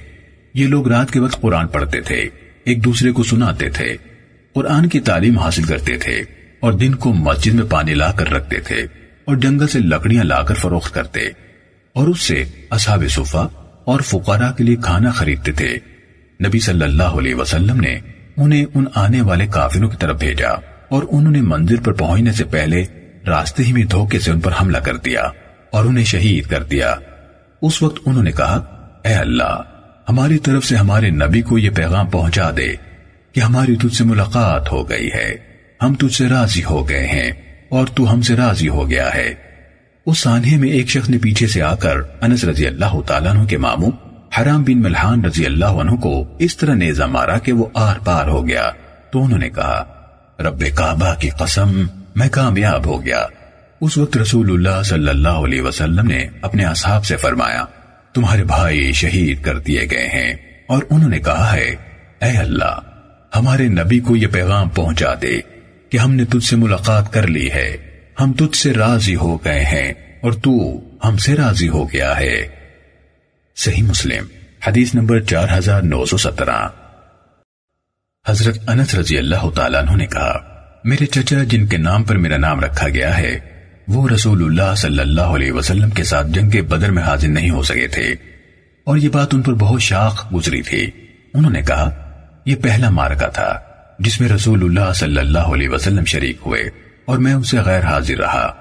اس کے بعد اگر اللہ تعالیٰ نے رسول اللہ صلی اللہ علیہ وسلم کی مائیت میں کوئی مارکا مجھے دکھایا تو اللہ مجھے بھی دیکھے گا کہ میں کیا کرتا ہوں۔ وہ ان کلمات کے علاوہ کوئی اور بات کہنے سے ڈرے یعنی دل میں بہت کچھ کر گزرنے کا عزم تھا، لیکن اس فقرے سے زیادہ کچھ نہیں کہا۔ پھر وہ غزوہ احد کے دن رسول اللہ صلی اللہ علیہ وسلم کے ساتھ شریک ہوئے۔ پھر سعد بن معاذ رضی اللہ تعالیٰ عنہ ان کے سامنے آئے۔ تو میرے چچا، انس بن نظر رضی اللہ تعالیٰ عنہ نے ان سے کہا، ابو عامر، کدھر؟ پھر کہا، جنت کی خوشبو کیسی عجیب ہے۔ جو مجھے کوہ عہد کے پیچھے سے آ رہی ہے، پھر وہ کافروں سے لڑے، یہاں تک کہ شہید ہو گئے۔ ان کے جسم پر تلوار، نیزے اور تیروں کے اسی سے اوپر زخم پائے گئے۔ ان کی بہن، میری پھوپھی ربیہ بنت نظر رضی اللہ عنہ نے کہا، میں نے اپنے بھائی کی لاش کو صرف ان کی انگلیوں کے پوروں سے پہچانا تھا۔ اسی موقع پر یہ آیت نازل ہوئی۔ مومنوں میں سے کتنے مرد ہیں کہ جس قول پر انہوں نے اللہ سے عہد کیا تھا، اسے سچ کر دکھایا۔ ان میں سے کچھ ایسے ہیں جنہوں نے اپنا ذمہ پورا کر دیا اور ان میں سے کوئی ایسے ہیں جو منتظر ہیں۔ وہ ذرہ برابر تبدیل نہیں ہوئے یعنی اپنے اللہ کے ساتھ کیے ہوئے عہد پر قائم ہے۔ صحابہ کرام کا خیال تھا کہ یہ آیت حضرت انس بن نظر رضی اللہ تعالیٰ عنہ اور ان کے ساتھیوں کے بارے میں نازل ہوئی۔ صحیح مسلم، حدیث نمبر چار ہزار نو سو اٹھارہ۔ عمر بن مرہ نے کہا، میں نے ابو وائل شقیق سے سنا۔ انہوں نے کہا، ہمیں ابو موسا اشاری رضی اللہ تعالیٰ عنہ نے حدیث بیان کی کہ ایک عرابی رسول اللہ صلی اللہ علیہ وسلم کی خدمت میں حاضر ہوا اور کہا، اللہ کے رسول، کوئی شخص مال غنیمت کے خاطر لڑتا ہے، کوئی شخص اس لیے لڑتا ہے کہ اس کے کارناموں کا ذکر ہو، اور کوئی اس لیے لڑتا ہے کہ لڑائی اور شجاعت میں اس کے مقام کو دیکھا جائے۔ ان میں سے اللہ کے راستے میں لڑنے والا کون ہے؟ رسول اللہ صلی اللہ علیہ وسلم نے فرمایا، وہ شخص جو اس لیے لڑے کہ اللہ کا کلمہ اونچا ہو، وہی اللہ کے راستے میں لڑنے والا ہے۔ صحیح مسلم، حدیث نمبر چار ہزار نو سو انیس۔ ابو معاویہ نے آمش سے، انہوں نے شقیق سے، انہوں نے ابو موسیٰ اشاری رضی اللہ تعالیٰ عنہ سے حدیث بیان کی کہ رسول اللہ صلی اللہ علیہ وسلم سے ایسے شخص کے بارے میں سوال کیا گیا جو شجاعت کے لیے لڑتا ہے، کوئی قومی حمیت کے لیے لڑتا ہے، کوئی دکھاوے کے لیے لڑتا ہے۔ ان میں سے اللہ کی راہ میں لڑنے والا کون ہے؟ رسول اللہ صلی اللہ علیہ وسلم نے فرمایا، جو شخص اس لیے لڑا کہ اللہ کا کلمہ سب سے اونچا ہو، تو وہی اللہ کے لیے لڑنے والا ہے۔ صحیح مسلم، حدیث نمبر چار ہزار نو سو بیس۔ عیسیٰ بن یونس نے کہا، ہمیں آمش نے شقیق سے حدیث بیان کی۔ انہوں نے حضرت ابو موسیٰ اشری رضی اللہ تعالیٰ عنہ سے روایت کی۔ کہا ہم رسول اللہ صلی اللہ علیہ وسلم کی خدمت میں حاضر ہوئے اور عرض کی، اللہ کے رسول، ہم میں سے کوئی شخص اظہار شجاعت کے لیے لڑتا ہے۔ پھر اسی کے مانند حدیث بیان کی۔ صحیح مسلم، حدیث نمبر چار ہزار نو سو اکیس۔ منصور نے ابو وائل سے، انہوں نے حضرت ابو موسیٰ اشعری رضی اللہ تعالیٰ عنہ سے روایت کی کہ ایک آدمی نے رسول اللہ صلی اللہ علیہ وسلم سے اللہ کی راہ میں جنگ کرنے کے متعلق سوال کیا اور کہا ایک شخص غصے کی وجہ سے جنگ کرتا ہے۔ ایک شخص قومی حمیت کی بنا پر جنگ کرتا ہے۔ کہا، تو آپ صلی اللہ علیہ وسلم نے اس کی طرف اپنا سر مبارک اٹھایا اور صرف اس لیے اٹھایا کہ وہ آدمی کھڑا ہوا تھا اور فرمایا، جو شخص اس لیے لڑا کہ اللہ کا کلمہ سب سے اونچا ہو، وہی اللہ کی راہ میں لڑنے والا ہے۔ صحیح مسلم، حدیث نمبر چار ہزار نو سو بائیس۔ خالد بن حارث نے کہا ہمیں ابن چوریج نے حدیث بیان کی۔ کہا، مجھے یونس بن یوسف نے سلیمان بن یسار سے حدیث بیان کی۔ انہوں نے کہا، جم گھٹے کے بعد لوگ حضرت ابو حریرہ رضی اللہ تعالیٰ عنہ کے پاس سے چھٹ گئے۔ تو اہل شام میں سے ناتل بن قیس جزامی رئیس اہل شام نے ان سے کہا، شیخ، مجھے ایسی حدیث سنائے جو آپ نے رسول اللہ صلی اللہ علیہ وسلم سے سنی ہو۔ کہا ہاں میں نے رسول اللہ صلی اللہ علیہ وسلم کو یہ فرماتے ہوئے سنا۔ قیامت کے روز سب سے پہلا شخص جس کے خلاف فیصلہ آئے گا، وہ ہوگا جسے شہید کر دیا گیا۔ اسے پیش کیا جائے گا۔ اللہ تعالیٰ اسے اپنی عطا کردہ نعمت کی پہچان کرائے گا، تو وہ اسے پہچان لے گا۔ وہ پوچھے گا، تو نے اس نعمت کے ساتھ کیا کیا؟ وہ کہے گا، میں نے تیری راہ میں لڑائی کی، حتیٰ کہ مجھے شہید کر دیا گیا۔ اللہ تعالیٰ فرمائے گا، تو نے جھوٹ بولا۔ تم اس لیے لڑے تھے کہ کہا جائے، یہی شخص جری ہے۔ اور یہی کہا گیا، پھر اس کے بارے میں حکم دیا جائے گا تو اس آدمی کو منہ کے بل کسیٹا جائے گا، یہاں تک کہ آگ میں ڈال دیا جائے گا۔ اور وہ آدمی جس نے علم پڑھا، پڑھایا اور قرآن کی قرآت کی، اسے پیش کیا جائے گا۔ اللہ تعالیٰ اسے اپنی نعمتوں کی پہچان کروائے گا۔ وہ پہچان کر لے گا۔ وہ فرمائے گا، تو نے ان نعمتوں کے ساتھ کیا کیا؟ وہ کہے گا، میں نے علم پڑھا اور پڑھایا اور تیری خاطر قرآن کی قرآت کی۔ اللہ فرمائے گا، تو نے جھوٹ بولا۔ تو نے اس لیے علم پڑھا کہ کہا جائے، یہ عالم ہے۔ اور تو نے قرآن اس لیے پڑھا کہ کہا جائے، یہ قاری ہے۔ وہ کہا گیا، پھر اس کے بارے میں حکم دیا جائے گا۔ اسے منہ کے بل گھسیٹا جائے گا، حتیٰ کہ آگ میں ڈال دیا جائے گا۔ اور وہ آدمی جس پر اللہ نے وسعت کی اور ہر قسم کا مال عطا کیا، اسے لایا جائے گا۔ اللہ تعالیٰ اسے اپنی نعمتوں کی پہچان کرائے گا۔ وہ پہچان لے گا۔ اللہ فرمائے گا، تم نے ان میں کیا کیا؟ کہے گا، میں نے کوئی راہ نہیں چھوڑی جس میں تمہیں پسند ہے کہ مال خرچ کیا جائے، مگر ہر ایسی راہ میں خرچ کیا۔ اللہ فرمائے گا، تم نے جھوٹ بولا، تم نے یہ سب اس لیے کیا تاکہ کہا جائے کہ وہ سخی ہے۔ ایسا ہی کہا گیا۔ پھر اس کے بارے میں حکم دیا جائے گا تو اسے منہ کے بل گھسیٹا جائے گا، پھر آگ میں ڈال دیا جائے گا۔ صحیح مسلم، حدیث نمبر چار ہزار نو سو تیئیس۔ حجاج بن محمد نے ہمیں ابن جورائی سے خبر دی، کہا، مجھے یونس بن یوسف نے سلیمان بن یزار سے حدیث سنائی۔ انہوں نے کہا، لوگ حضرت ابو حریرہ رضی اللہ تعالیٰ عنہ کے پاس سے چھٹ گئے۔ تو ناتل شامی نے کہا، اور اس کے بعد خالد بن حارث کی طرح حدیث بیان کی۔ صحیح مسلم، حدیث نمبر چار ہزار نو سو چوبیس۔ حیوہ بن شریح نے ابو ہانی سے روایت کی۔ انہوں نے عبد الرحمن حبولی سے، انہوں نے عبداللہ بن عمر رضی اللہ تعالیٰ عنہما سے روایت کی کہ رسول اللہ صلی اللہ علیہ وسلم نے فرمایا، لڑنے والی کوئی بھی جماعت جو اللہ کی راہ میں جنگ کرتی ہے، پھر وہ لوگ مال غنیمت حاصل کر لیتے ہیں، تو وہ آخرت کے اجر سے دو حصے فوراً حاصل کر لیتے ہیں۔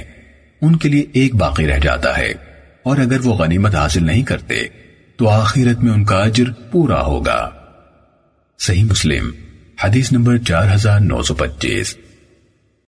نافع بن یزید نے کہا، مجھے ابو ہانی نے حدیث بیان کی۔ کہا، مجھے ابو عبد الرحمن حبولی نے حضرت عبداللہ بن عمر رضی اللہ تعالیٰ نما سے روایت کی۔ کہا رسول اللہ صلی اللہ علیہ وسلم نے فرمایا، جو بھی غازی جماعت یا لشکر جہاد کرے، غنیمت حاصل کرے اور سلامت رہے تو انہوں نے اپنے دو تہائی اجر فوراً یہی حاصل کر لیے اور جو بھی غازی، جماعت یا لشکر خالی ہاتھ لوٹے اور زخم کھائے تو ان لوگوں کے لیے اجر مکمل ہوں گے۔ صحیح مسلم، حدیث نمبر چار ہزار نو سو چھبیس۔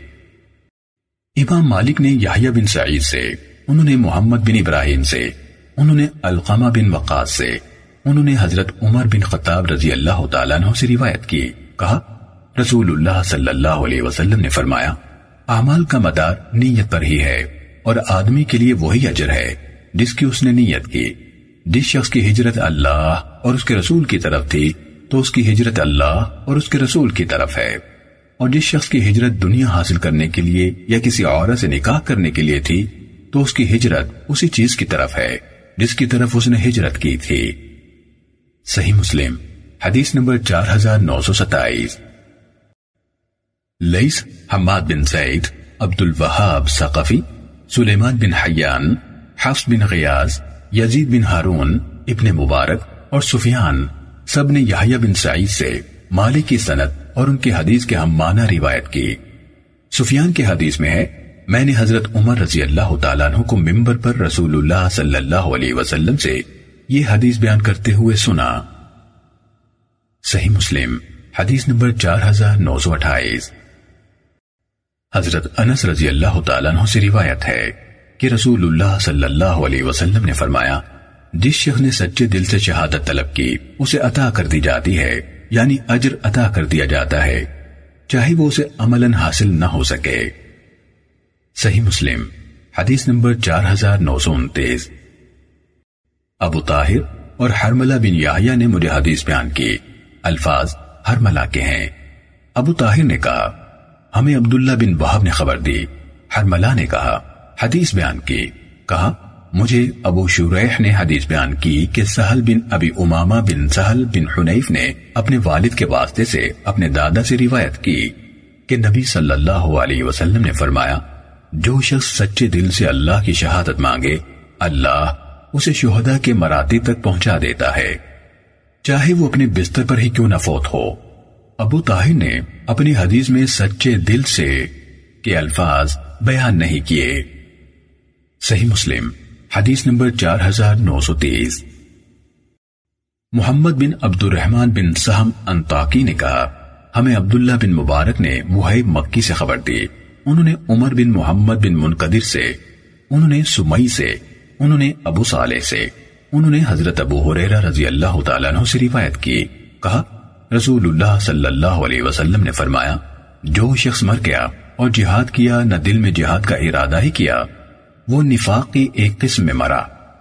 ابن صاحب نے کہا، عبداللہ بن مبارک کا قول ہے۔ ہمیں یہ سمجھ میں آتا ہے کہ یہ حکم رسول اللہ صلی اللہ علیہ وسلم کے زمانے میں تھا۔ یعنی جب جہاد کی سنگین ضرورت تھی، بہت بڑے ممالک اسلام میں داخل ہونے اور دشمنوں سے معمون ہو جانے کے بعد اب ہر کسی کی جہاد میں شمولیت کی اتنی شدید ضرورت نہیں رہی۔ صحیح مسلم، حدیث نمبر چار ہزار نو سو اکتیس۔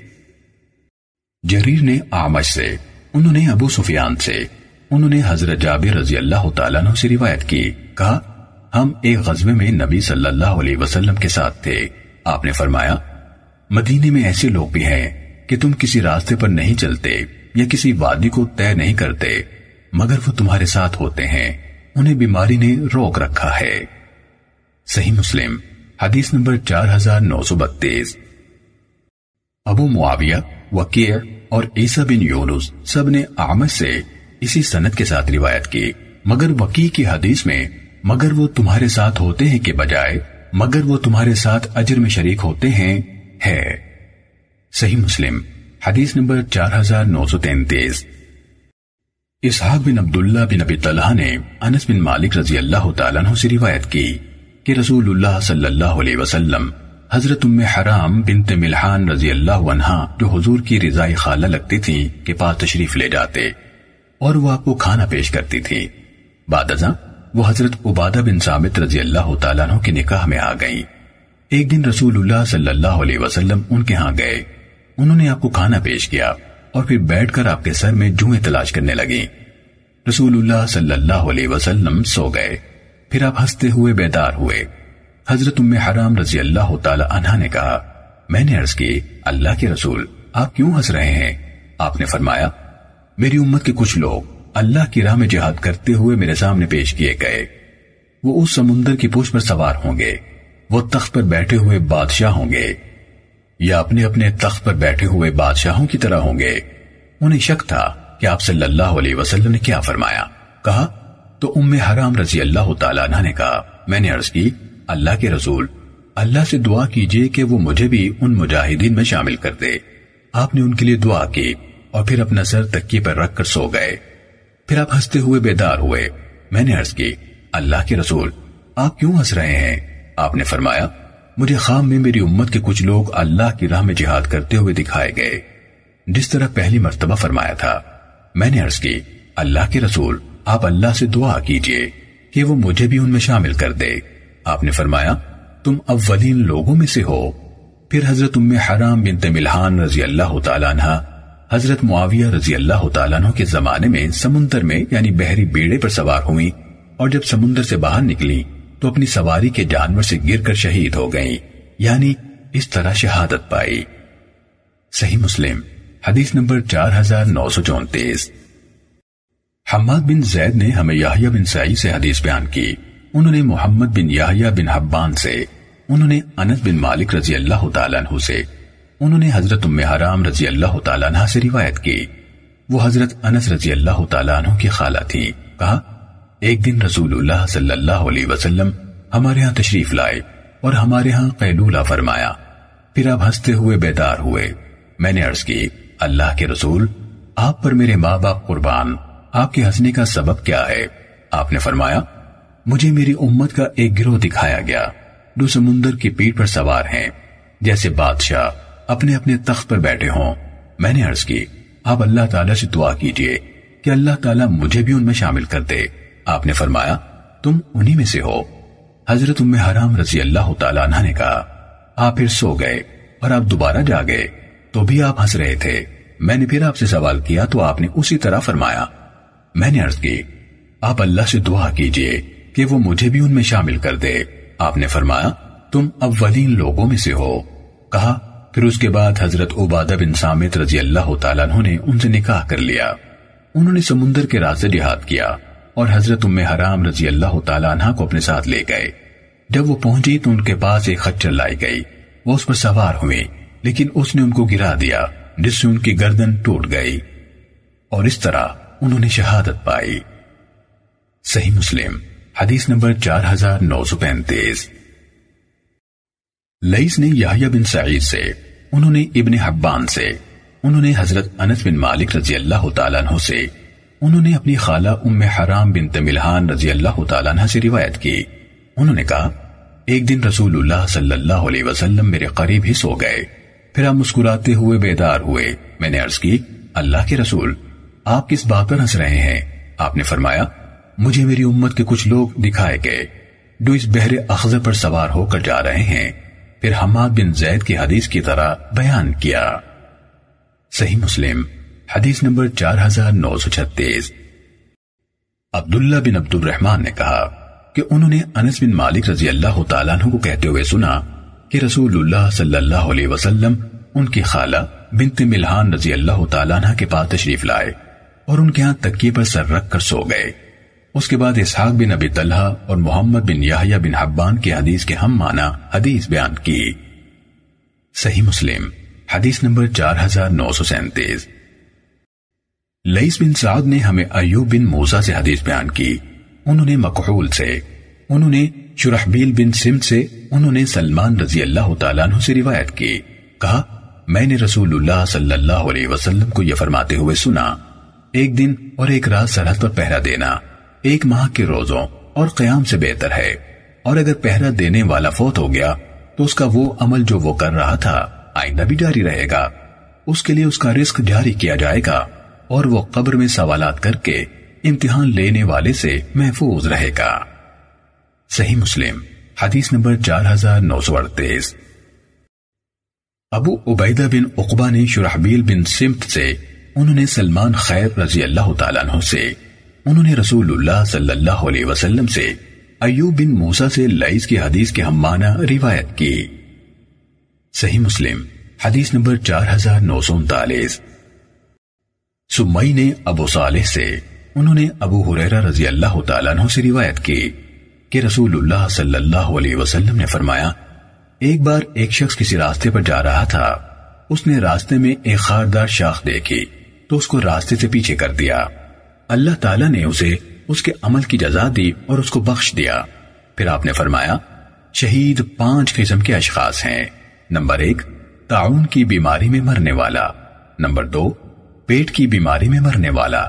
نمبر تین، ڈوب کر مرنے والا۔ نمبر چار، کسی چیز کے نیچے دب کر مرنے والا۔ اور نمبر پانچ، جو شخص اللہ عز و جل کی راہ میں لڑتے ہوئے شہید ہوا۔ صحیح مسلم، حدیث نمبر چار ہزار نو سو چالیس۔ جری نے سہیل سے، انہوں نے اپنے والد ابو صالح سے، انہوں نے ابو حریرہ رضی اللہ تعالیٰ عنہ سے روایت کی۔ کہا رسول اللہ صلی اللہ علیہ وسلم نے فرمایا، تم آپس میں بات کرتے ہوئے شہید کس کو شمار کرتے ہو؟ صحابہ نے عرض کی، اللہ کے رسول، جو شخص اللہ کی راہ میں قتل کیا جائے، وہ شہید ہے۔ آپ نے فرمایا، پھر تو میری امت کے شہدہ بہت کم ہوئے۔ صحابہ نے عرض کی، یا رسول اللہ پھر وہ کون ہے؟ آپ نے فرمایا، جو شخص اللہ کی راہ میں مارا جائے، وہ شہید ہے۔ اور جو شخص اللہ کی راہ میں طلب علم، سفر حج جہاد کے دوران میں اپنی موت مر جائے وہ شہید ہے۔ جو شخص تعاون میں مرے وہ شہید ہے۔ جو شخص پیٹ کی بیماری میں مبتلا ہو کر مر جائے وہ شہید ہے۔ ابو صالح سے بیان کرنے والے ایک اور راوی عبید اللہ بن مقسم نے سہیل بن ابی صالح سے کہا، میں تمہارے والد کے بارے میں گواہی دیتا ہوں کہ انہوں نے حدیث بیان کرتے ہوئے یہ بھی کہا تھا، اور غرق ہونے والا شہید ہے۔ صحیح مسلم۔ حدیث نمبر چار ہزار نو سو اکتالیس۔ خالد نے ہمیں سہیل سے اسی سنت کے ساتھ اسی کے مانند حدیث بیان کی۔ البتہ ان کی حدیث میں ہے، سہیل نے کہا عبید اللہ بن مقسم نے سہیل سے کہا کہ میں تمہارے بھائی کے بارے میں بھی گواہی دیتا ہوں کہ اس حدیث کو اپنے والد سے بیان کرتے ہوئے اس میں یہ اضافہ کیا تھا، اور جو غرق ہو جائے، وہ شہید ہے۔ صحیح مسلم، حدیث نمبر چار ہزار نو سو بیالیس۔ وحیب نے کہا، ہمیں سہیل نے اسی سنت کے ساتھ حدیث بیان کی۔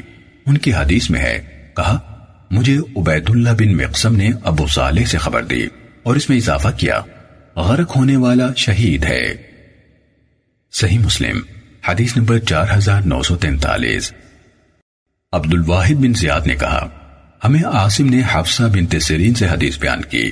انہوں نے کہا، حضرت انس بن مالک رضی اللہ تعالیٰ انہوں نے مجھ سے پوچھا یحییٰ بن ابی امرا کس بیماری سے فوت ہوئے تھے؟ انہوں نے کہا، میں نے کہا تعاون سے۔ انہوں نے کہا، تو انہوں یعنی انس رضی اللہ تعالیٰ انہوں نے کہا رسول اللہ صلی اللہ علیہ وسلم نے فرمایا تعاون سے موت ہر مسلمان کے لیے شہادت ہے۔ صحیح مسلم، حدیث نمبر چار ہزار نو سو چوالیس۔ علی بن مظہر نے عاصم سے اسی سنت کے ساتھ اسی کے مانند حدیث بیان کی۔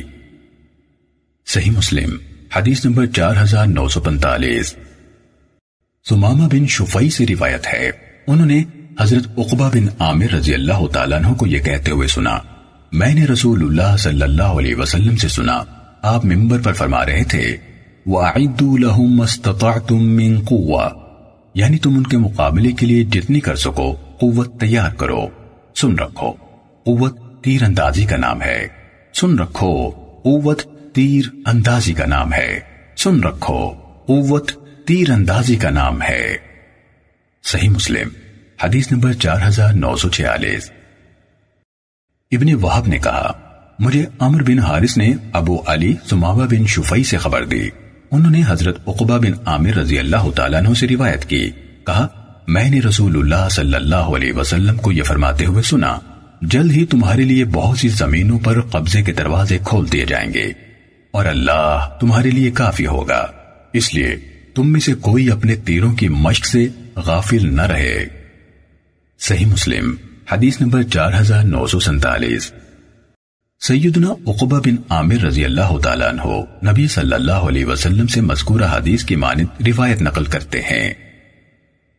صحیح مسلم، حدیث نمبر چار ہزار نو سو اڑتالیس۔ حارث بن یعقوب نے عبد الرحمہ بن شماسہ سے روایت کی۔ کہ فقیم لخمی نے حضرت عقبہ بن عامر رضی اللہ تعالیٰ عنہ سے کہا، آپ تیر چھوڑنے اور جا لگنے کے ان دو نشانوں کے درمیان چکر لگاتے ہیں جبکہ آپ بوڑھے ہیں اور یہ آپ کے لیے باعث مشقت بھی ہے۔ حضرت عقبہ بن عامر رضی اللہ تعالیٰ عنہ نے کہا، اگر میں نے رسول اللہ صلی اللہ علیہ وسلم سے ایک بات نہ سنی ہوتی، تو میں یہ تکلیف نہ اٹھاتا۔ حارث نے کہا، میں نے ابن شماسہ سے پوچھا، وہ بات کیا ہے؟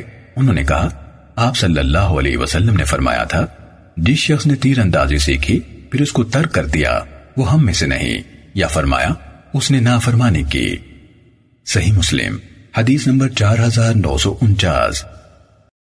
حضرت صوبان رضی اللہ تعالیٰ عنہ سے روایت ہے۔ رسول اللہ صلی اللہ علیہ وسلم نے فرمایا، ہمیشہ میری امت کا ایک گروہ حق پر قائم رہے گا۔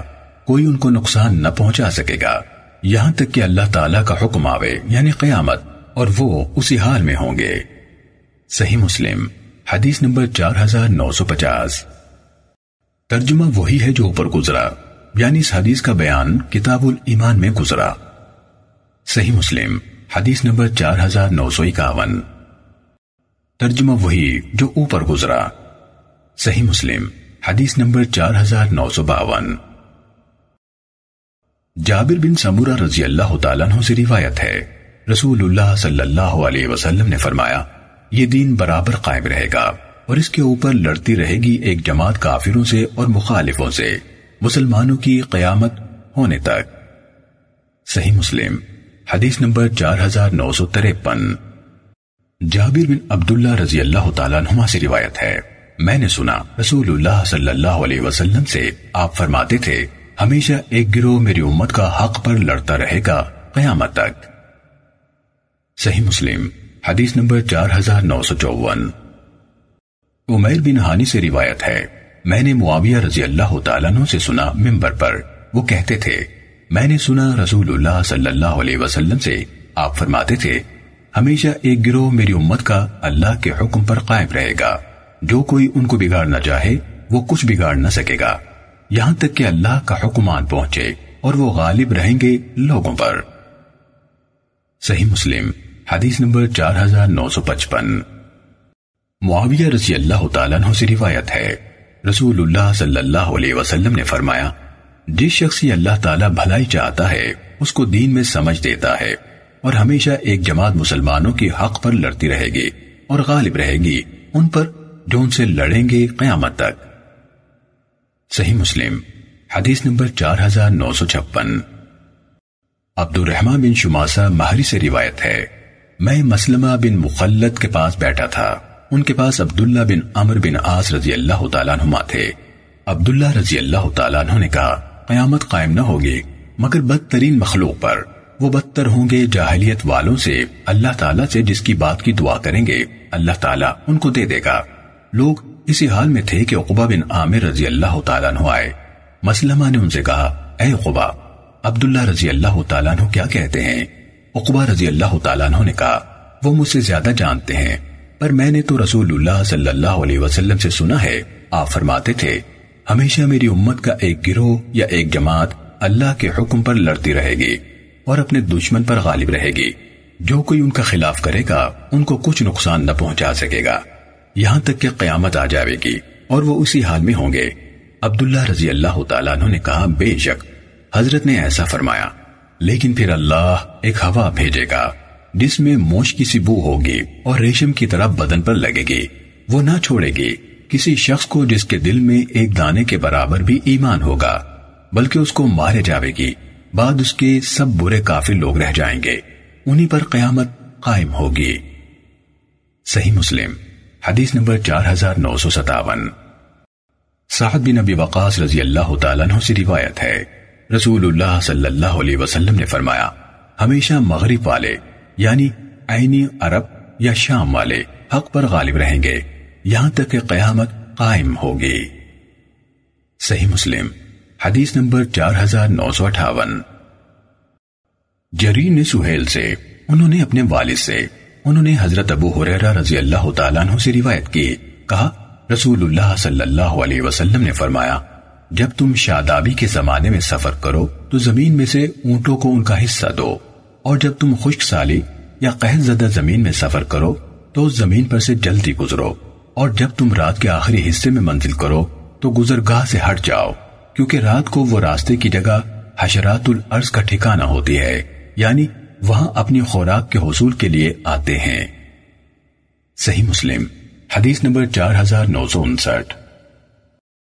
عبد العزیز بن محمد نے سہیل سے، انہوں نے اپنے والد سے، انہوں نے ابو حریرہ رضی اللہ تعالیٰ عنہ سے روایت کی کہ رسول اللہ صلی اللہ علیہ وسلم نے فرمایا، جب تم شادابی کے زمانے میں سفر کرو تو زمین سے اونٹوں کو ان کا حصہ دو، اور جب تم خشک سالی میں سفر کرو تو اس سے متاثرہ علاقے میں سے ان اونٹوں کی ٹانگوں کا گودا بچا کر لے جاؤ یعنی تیز رفتاری سے نکل جاؤ، تاکہ زیادہ عرصہ بھوکے رہ کر وہ کمزور نہ ہو جائیں۔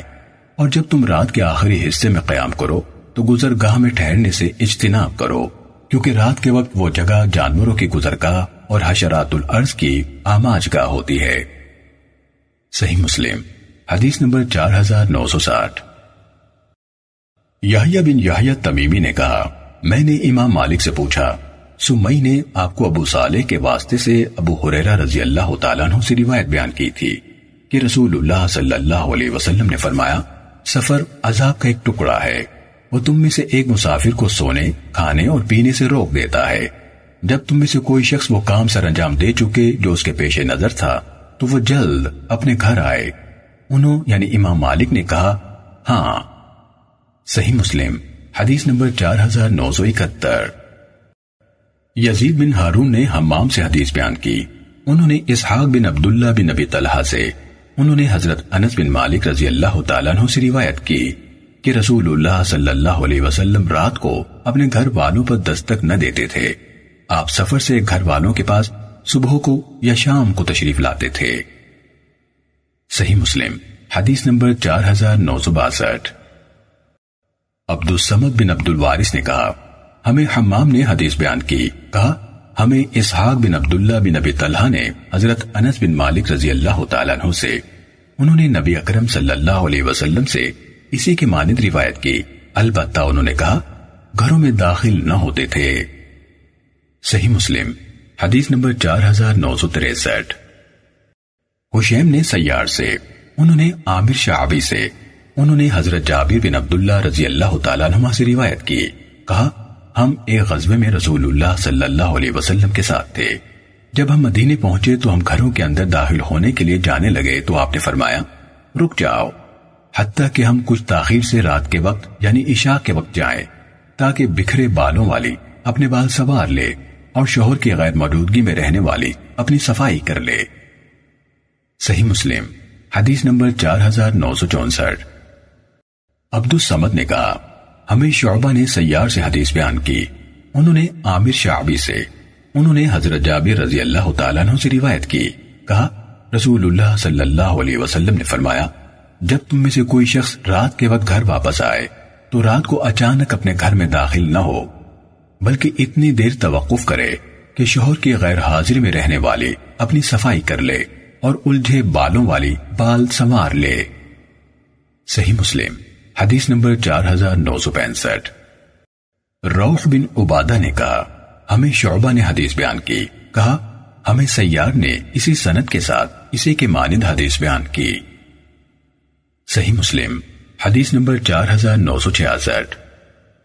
محمد بن جعفر نے کہا، ہمیں شعبہ نے عاصم سے حدیث بیان کی۔ انہوں نے شعبی سے، انہوں نے حضرت جابر بن عبداللہ رضی اللہ تعالیٰ نما سے روایت کی۔ کہا جب کوئی انسان لمبا وقت گھر سے دور رہا ہو، تو رسول اللہ صلی اللہ علیہ وسلم نے اسے رات کو اچانک گھر میں داخل ہونے سے منع فرمایا۔ صحیح مسلم، حدیث نمبر چار ہزار نو سو سڑسٹھ۔ روح نے کہا، ہمیں شعبہ نے اسی سنت کے ساتھ حدیث بیان کی۔